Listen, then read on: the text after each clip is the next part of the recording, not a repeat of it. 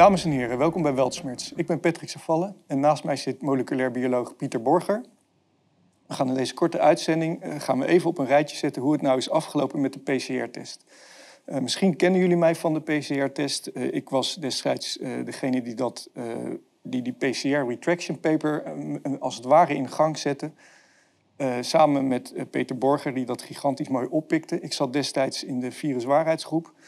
En uh, ik had uh, uit mijn journalistieke onderzoek uh, van de HIV-AIDS-periode 2005-6 eigenlijk al gehoord dat die PCR-test, daar waren problemen mee. Dat is sowieso geen diagnostische test. hij kon misschien het virus niet zien. Er waren destijds al allemaal problemen. En toen die, toen die pandemie begon in 2020, begin 2020, waren er ook al andere wetenschappers. Wodarg zei dat als eerste.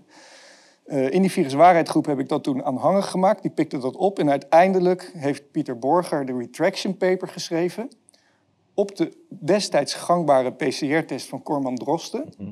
En in die paper heeft hij samen met 20 of 25 uh, eh, internationale wetenschappers aangetoond dat er grote fouten waren in die PCR-methode. Um, het is bij mij een klein beetje verder uit het zicht verdwenen. Deels ook omdat dit natuurlijk uh, wordt begraven door de media. Dit is natuurlijk een heel, hele onhandige boodschap uh, die Pieter had. Uh, en daarom in deze uitzending wil ik eventjes op een rijtje zetten waar we zijn gebleven. Laten we beginnen gewoon heel eenvoudig die PCR-test, wat dat is. In mijn beleving is dat namelijk geen test, maar een methode om DNA te vermeerderen. Niet eens viraal DNA, niet eens uh, soort DNA, maar DNA te vermeerderen. Mhm. Meer niet. Dat is eigenlijk ook wat Kerry Mullis zei, de, de uitvinder van die test. De Nobelprijs voor gekregen. Het is natuurlijk super... Uh, jammer, onhandig dat hij net voor de pandemie overleden is. Want hij had waarschijnlijk wel wat te zeggen over wat er allemaal gebeurde. Mhm. Maar die PCR-test, gewoon in de basis, wat, wat is dat precies? Is dat een test en wat doet die? Um, het is inderdaad wat je zegt, het is een, een, een, methode om DNA te amplificeren. Ja, te vermenigvuldigen. Te vermenigvuldigen. Waarbij je elk molecuul verdubbelt. Ja. Elke ronde die, die je, elke cyclus noemen we dat, elke cyclus krijg je twee keer zoveel. Dus één, twee, 4, 8, 16 door de hele reeks amplificeert dat. Dat vermenigvuldigt zich exponentieel. Dus na 10 rondes heb je 1000, 20 rondes Gaat heb je miljoen. Heel hard. Gaat heel snel. Dus het is eigenlijk een methode om je DNA te visualiseren. En wat je kunt doen, en dan komen we meteen bij, het, uh, om, bij de methode om dat als een diagnosticum te gebruiken. Ja, dus is het een test of niet? Om dat als test te gebruiken? Kijk, wat je, wat, wat, wat je doet daarbij, is je hebt een, ze zeggen een specifieke primer. En een primer is een heel klein stukje enkelvoudig DNA. Dat kun je op een, op een van die moleculen plakken die je graag wilt amplificeren. Ja. Dus dat is specifieke amplificatie, noem je dat. Dus dan ga je alleen dat kleine stukje ga je vermenigvuldigen. En als dat stukje zichtbaar wordt, dan zeggen ze, oké, we hebben met deze primers die we genomen hebben, die kleine stukjes, hebben we een specifiek product hebben we. En daarom weten we dat bijvoorbeeld een bepaald virus of een bepaalde mutatie in die cellen voorhanden is. En dat is eigenlijk de specifieke amplificatie die je, die je daarmee zou kunnen doen. En zo'n methode wordt toegepast in laboratoria bijvoorbeeld om heel specifiek iets aan te tonen. Ja, jij zegt meteen al aan te tonen. Ik had daar destijds. Ik ben absoluut geen expert. Hè. Jij bent een moleculair mm geneticus, moleculair bioloog en een PCR-expert. Ja.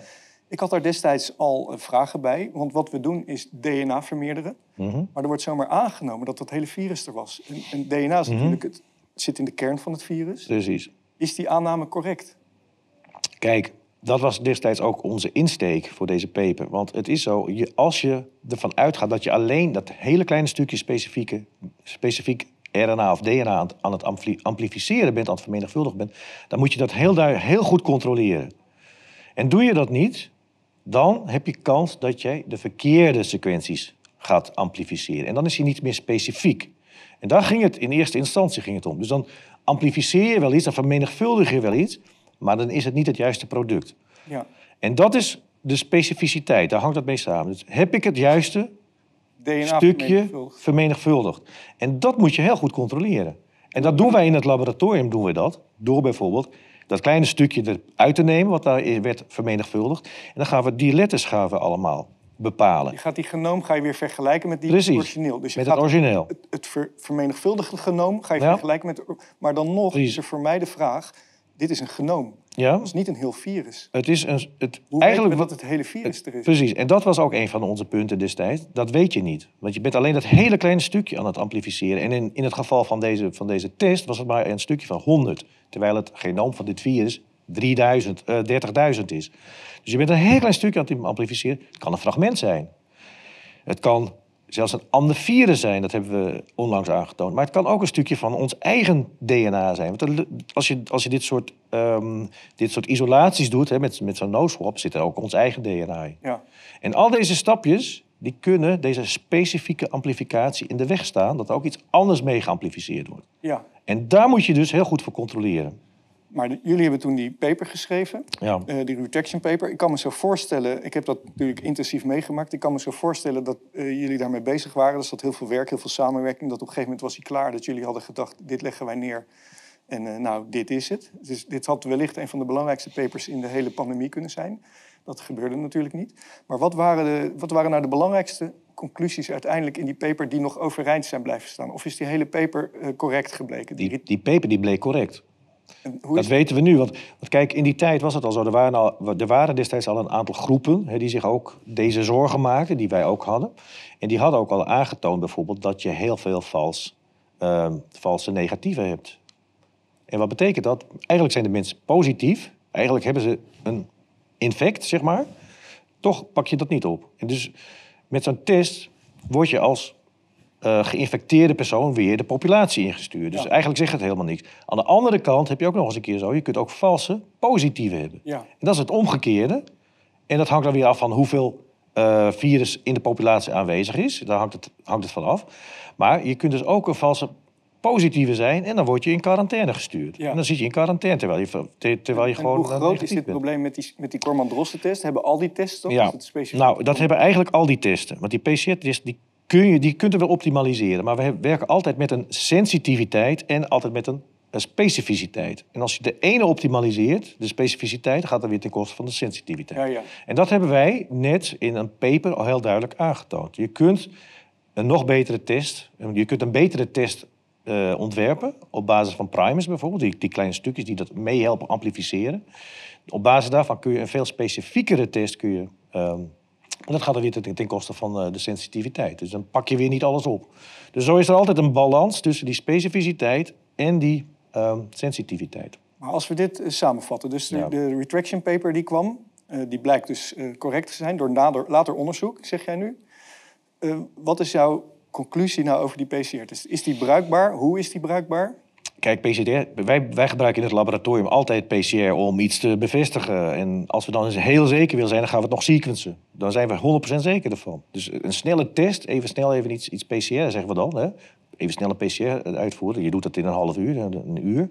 Dan breng, dan breng je het meestal met zo'n machine, zie je zo'n zo'n curve. En dan weet je, oké, we hebben zeer waarschijnlijk het product te pakken. Maar wil je heel, helemaal zeker zijn, dan moet je het sequencen. Ja, dus dan moet je Ja. uiteindelijk weer de hele genoom testen Ja, ten opzichte van, van wat erin ging. precies. Maar dat gebeurt natuurlijk niet in al die Dat sneltests. gebeurt dus niet in al die, in al die sneltesten, in al die, eh, hele snelle PCR-testen. Want ik, bijvoorbeeld, ik kan, ik kan een anekdote vertellen. Ik, ben, ik moest zelf een keer vliegen en ik moest een negatieve PCR-test hebben. Nou, waar gebeurt dat? Ik lever een, een, zo'n zo'n schop eh, in. Dat gebeurt achter in de winkel. Ja. Achter in de winkel Ja. gebeurt dat. En En, ik heb twee, drie uur later heb ik, heb, ik mijn, heb ik mijn test. Gelukkig was die dan natuurlijk negatief, dus ik kon toen vliegen. Maar het gaat erom, zo kun je dat gewoon niet, niet doen. En er zijn wel meer. eh, we hebben bijvoorbeeld eh, in Nederland hebben we ook een goed voorbeeld daarvan. Lansingerland. Ik weet niet of jou dat nog wat zegt. Ja, ja. Nou, daar hebben ze toen echt heel goed. Terwijl in, in heel Nederland hadden we 13% Hadden we 13% positieve. Ja. Dat is een enorme, enorme eh, ophef over. Dat is ook e- enorm veel. En toen gingen ze in Lansingerland gingen ze heel goed testen. Dat werd in het Erasmus gedaan. Ja. En wat, wat komt daaruit? Dan hebben ze de hele populatie bijna... Het was maar 1% Dus dan heb je een discrepantie van 13 ten opzichte van 1. Dus wat er werd verteld, wat wij te horen kregen, Ja. waarop gestuurd werd, was 13 Ja, Maar later bij controle bleek het 1% ja, als je het echt goed gecontroleerd uitvoert... Is 9, was in dat geval ne- 90% was vals positief. Gecontroleerd werd, was die achteraf het weer van wat er aanvankelijk in Precies. Maar is er ook onderzoek gedaan naar eh, hoeveel, hoeveel relatie dat had met daadwerkelijke ziektes, ziekenhuisopnames, daadwerkelijke klinische verschijnselen? Want dat is dan de volgende stap. Dat wil je dan graag weten, ja. Is En daar nog onderzoek Ja, en dat hebben wij zelf gedaan. Ja? In de, nou, in de paper die, eh, die is ook op het, eh, eh, in een laboratorium op, op het Erasmus is die ook uitgevoerd door Rogier Lauwen. Ja. En die heeft een extreem goed gecontroleerd laboratorium met zeer goede mensen. En die hebben inderdaad deze primers getest, de test zeg maar getest, zoals die daar lag. En die komt precies tot diezelfde bevindingen. Je vindt vals negatieve, je vindt vals positieve. Maar op basis in dit geval van klinische... Van klini- Kijk, ik, ik moet het misschien even iets duidelijker klinische aangeven. Ja, precies. Ja. De samples die kwamen van... We hebben 150 samples, heet dat, monsters, hebben wij genomen... van mensen die als eh, COVID gediagnosticeerd waren. Ja. In de eerste ronde van testen vielen daar al 50, pe- 50 van af. Die, waren, die hadden geen, geen COVID, daar konden we helemaal niets vaststellen. Ja.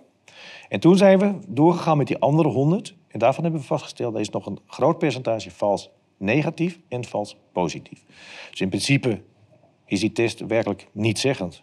Dat is de conclusie. Ja, dat is eigenlijk, eigenlijk ook de conclusie. En geldt dat voor deze specifieke test van Corman Drosten Koopmans? Of kan je je Nou, voorstellen kijk- dat je een test ontwerpt? Je, kan, je, kunt, je kunt een. PCR-test kun je echt specifiek maken. Ook wel als, als diagnosticum. Want dat gebeurt natuurlijk ook in, in laboratoria van ziekenhuizen. Maar niet in, en masse. Dat gebeurt niet in een populatie. Je, gaat, je kunt geen honderdduizend mensen even testen op een dag. Of 200.000 of, of een miljoen, zoals dat gebeurde in, in, in de hoogtijdagen van die PCR-testen. Dat gaat gewoon niet. Ik Want, deed trouwens PDF-testen. Ik schreef gewoon die PDF'jes, maar een ander verhaal. Ah, oké. ik ook mijn bewijsje. Oh, oké, oké. Nee, maar goed, in ieder geval, dat, dat, zo gaat dat niet. En dat hebben, dat, ik vind het beste voorbeeld vind ik nog steeds dat Lansingerland... waar het hele land 13, per- 13% gaf. En, en echt met goed testen, echt goed gecontroleerd testen... gaf het ongeveer 1% Dus dat, dat, toont, dat toonde eigenlijk aan dat wat wij daar schreven... en wat wij ook in het lab, dat het correct was. Had je meer reactie verwacht op die paper? Nou, kijk, het... het Had je het- gedacht dat ik ga die paper, ik leg die neer?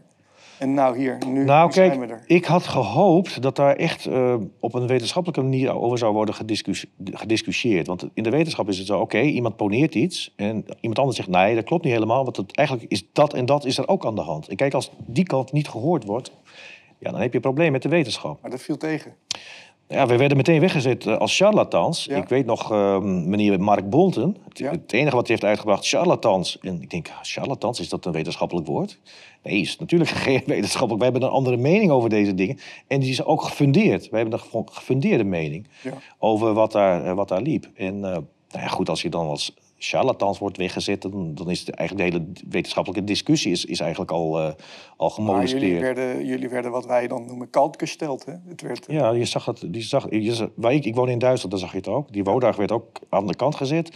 Ja. Bakdi met zijn eh, zeer goede inzichten werd ook gewoon aan- opzij gezet. We hebben in het begin nog één of twee keer gehoord. Daarna werden ze echt werkelijk aan de kant geschoven. En dat gebeurde ook met ons.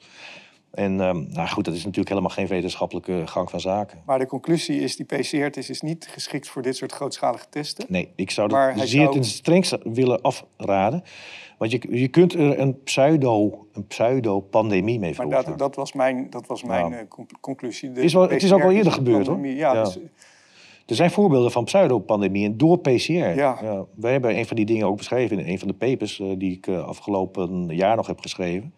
Was een pandemie in een, in een ziekenhuis, in, rondom een ziekenhuis, in, volgens mij was het in New York. Daar vond men een enorme toename van, eh, ik dacht dat het kinkhoest was in het Nederlands.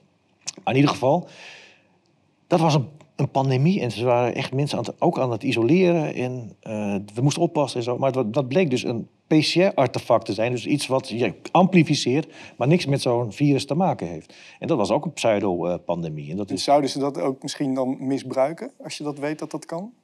dat weet ik niet. Kijk, eh, mensen die... Dat laat je aan de complotdenkers over. Ja, precies. Kijk, ik ben de wetenschapper en ik, ga altijd, ik, ik benader deze dingen puur wetenschappelijk. En in de wetenschap worden ook veel fouten gemaakt. En in de wetenschap heeft ook zijn eigen, eh, zijn eigen ehm, eh, ideologieën ook natuurlijk. Hè? Dat speelt ook eh, weer een rol. En het is, heel vaak in de wetenschap is het ook zo, daar speelt autoriteit ook, ook vaak een, een, eh, een rol. Ja, en, en, re- Dus, eh, en, reputaties. Ja, reputaties. En, en ik zeg ook altijd op mijn Twitter, geld en reputatie speelt tegenwoordig een, over, ehm, een Ja. overtoon. En daar moeten we gewoon, we moeten, we moeten echt weer naar een wetenschappelijke discussie. Tot zover deze PCR. Ik, Ja? ik heb nog wel een, een mooi... Weet jij nog wat er destijds gebeurde toen jij die paper inleverde en op Twitter zette?